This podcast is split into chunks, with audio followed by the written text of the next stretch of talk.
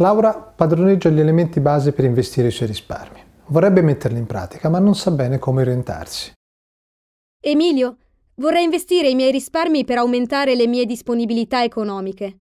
Non vorrei però espormi al rischio di perdite troppo elevate. Sai darmi qualche consiglio pratico? Cara Laura, il primo suggerimento che ti posso dare è di guardare alla tua ricchezza nel suo complesso. Tipicamente una persona avrà un reddito che può essere più o meno variabile a seconda che sia dipendente o lavoratore autonomo o imprenditore. Poi potrebbe avere una proprietà immobiliare. Infine avrà i proventi della gestione dei suoi risparmi. In ogni caso, il consiglio che ti posso dare è di diversificare, quindi di non comprare un solo titolo e di non investire tutti i tuoi risparmi in immobili. Infatti, se il prezzo del titolo delle case scendesse, non avresti fatto un bel affare. In secondo luogo, ti consiglio di guardare alle tue entrate non finanziarie. Se sono molto variabili, sii cauta nell'assumerti altri rischi nell'investimento finanziario. Infine, ti consiglio di valutare attentamente l'orizzonte temporale del tuo investimento. Se è sufficientemente lungo, puoi anche assumerti rischi rilevanti nell'investimento finanziario, in quanto su un orizzonte lungo puoi bilanciare eventuali perdite iniziali. Se il tuo orizzonte è breve, invece, ti consiglio di prenderti pochi rischi. Mi sembra tutto molto complesso. In particolare, trovo difficile seguire il tuo consiglio di valutare un investimento considerando la ricchezza nel suo insieme. Lo capisco, non ci siamo abituati. È diffusa ad esempio la tendenza a detenere portafogli poco diversificati sia per tipologia di strumento finanziario, sia per emittente o area geografica. Altre volte gli investitori tendono a movimentare eccessivamente il loro portafoglio senza una vera ragione. Alla base di questi comportamenti vi è la tendenza degli individui ad elaborare le informazioni finanziarie e ad investire i propri risparmi utilizzando regole pratiche che non sono il frutto di un approccio che potremmo dire pienamente razionale. Una di queste regole è nota come contabilità mentale. Secondo questo approccio, le scelte di investimento sono eseguite tramite un sistema di conti mentali, nei quali gli individui tendono ad allocare la loro ricchezza creando differenti budget per le spese finalizzate al raggiungimento di obiettivi diversi. Si segue in qualche modo la logica dei compartimenti stagni. Ti faccio un esempio per capire il problema. Sì, sarebbe utile per capire meglio.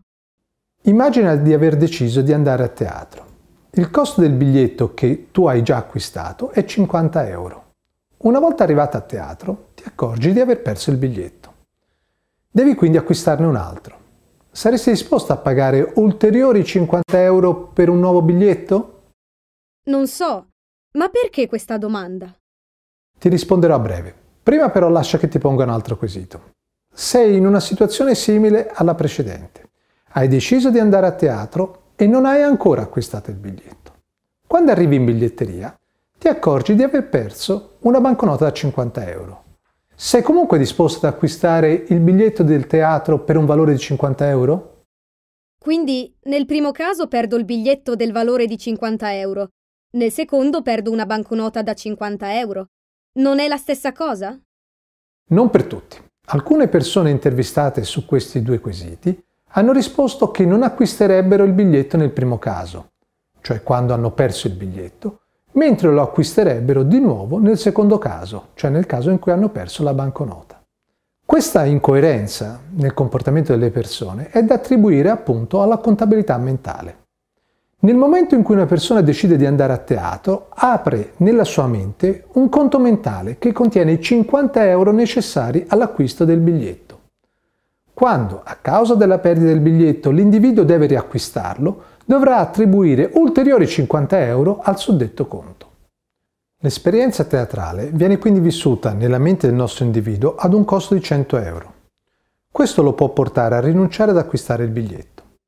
Nel secondo caso, la perdita della banconota non viene attribuita al conto mentale del teatro e di conseguenza l'individuo vivrà l'esperienza teatrale come se gli costasse i 50 euro iniziali.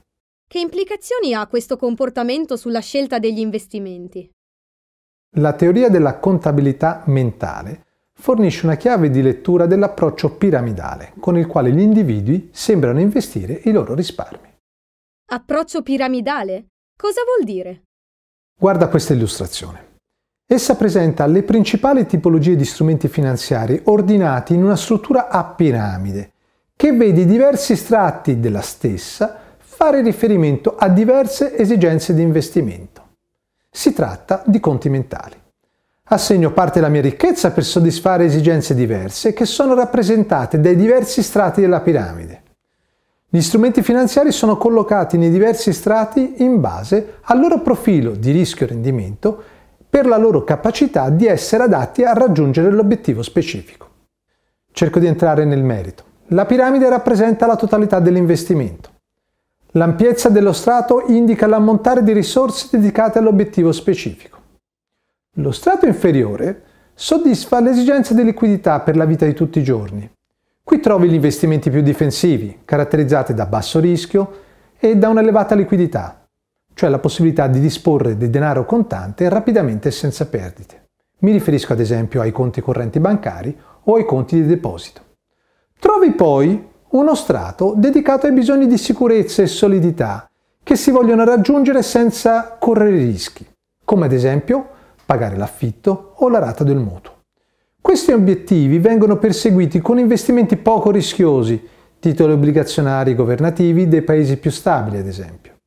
In questo strato sono collocati gli strumenti caratterizzati da una relativa sicurezza di ottenere sia un certo guadagno, sia di recuperare il capitale originario. E gli strati più alti a cosa corrispondono? Man mano che si procede verso l'alto, gli strumenti diventano maggiormente aggressivi e gli obiettivi sono diciamo più speculativi. Gli strati posti in alto corrispondono ad aspirazioni di guadagno via via più ambiziose, che presentano maggiori rischi e ad essi vengono destinate quote via via minori di patrimonio. Gli strumenti finanziari collocati in questi strati sono caratterizzati da rendimenti attesi più elevati, ma anche da una maggiore volatilità.